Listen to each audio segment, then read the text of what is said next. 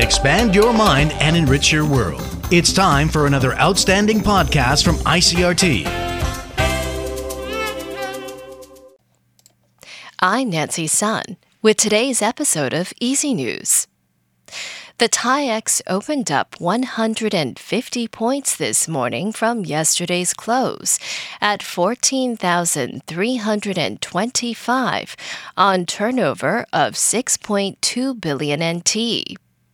The market extended momentum from its previous session on Monday to close above the 14,100 point mark, as investors' interest got a boost on the back of reduced concerns over the U.S. Fed's rate hike cycle in the wake of moderating inflation for October.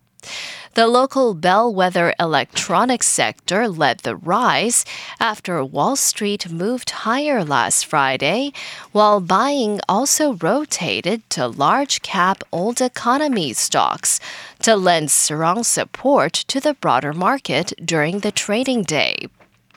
The Central Epidemic Command Center says the government will raise the weekly cap on arriving visitors from abroad from the current 150,000 to 200,000 from December 1st.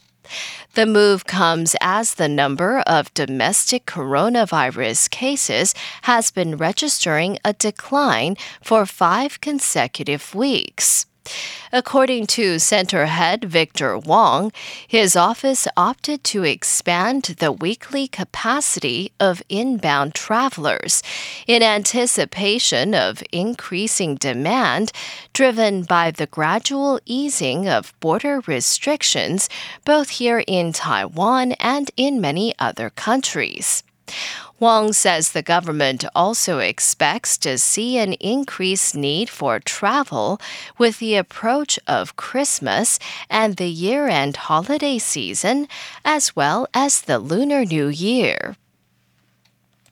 The Ministry of Foreign Affairs says a farewell ceremony in honor of a Taiwanese man killed earlier this month in fighting for Ukraine has been held at a church in the city of Lviv.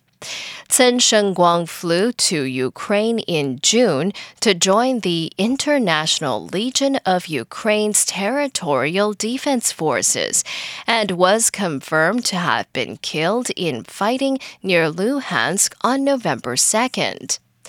The ministry says hundreds of people turned out at the ceremony, which took place at the Garrison Church of the Holy Apostles Peter and Paul. The attendees include Chen's mother, wife, and sister, who are being accompanied by foreign ministry personnel while in Ukraine.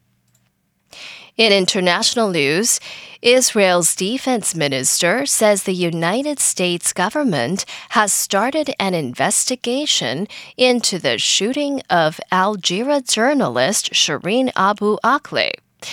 Israel is condemning the probe as a grave mistake and vowing not to cooperate. Defense Minister Benny Gantz made the statement on Twitter Monday, saying Israel has made it clear to the U.S. that we won't cooperate with any external investigation. Palestinian officials, Abu Akleh's family, and Al Jazeera have accused Israel of intentionally targeting and killing the 51 year old journalist, a claim Israel denies. And Jeff Bezos, founder of online retail giant Amazon, says he plans to give away most of his 124 billion US dollar fortune during his lifetime.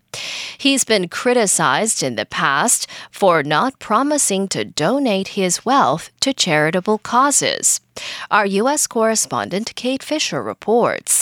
The multi billionaire told news network CNN that he would donate his wealth to fighting climate change and reducing inequality. Microsoft founder Bill Gates and Mr. Bezos' ex wife, Mackenzie Scott, have promised to give their wealth away, but until now, the Amazon founder had not done the same.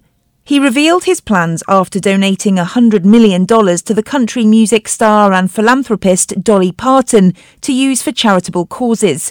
She founded the Dollywood Foundation, which has given books to children around the world.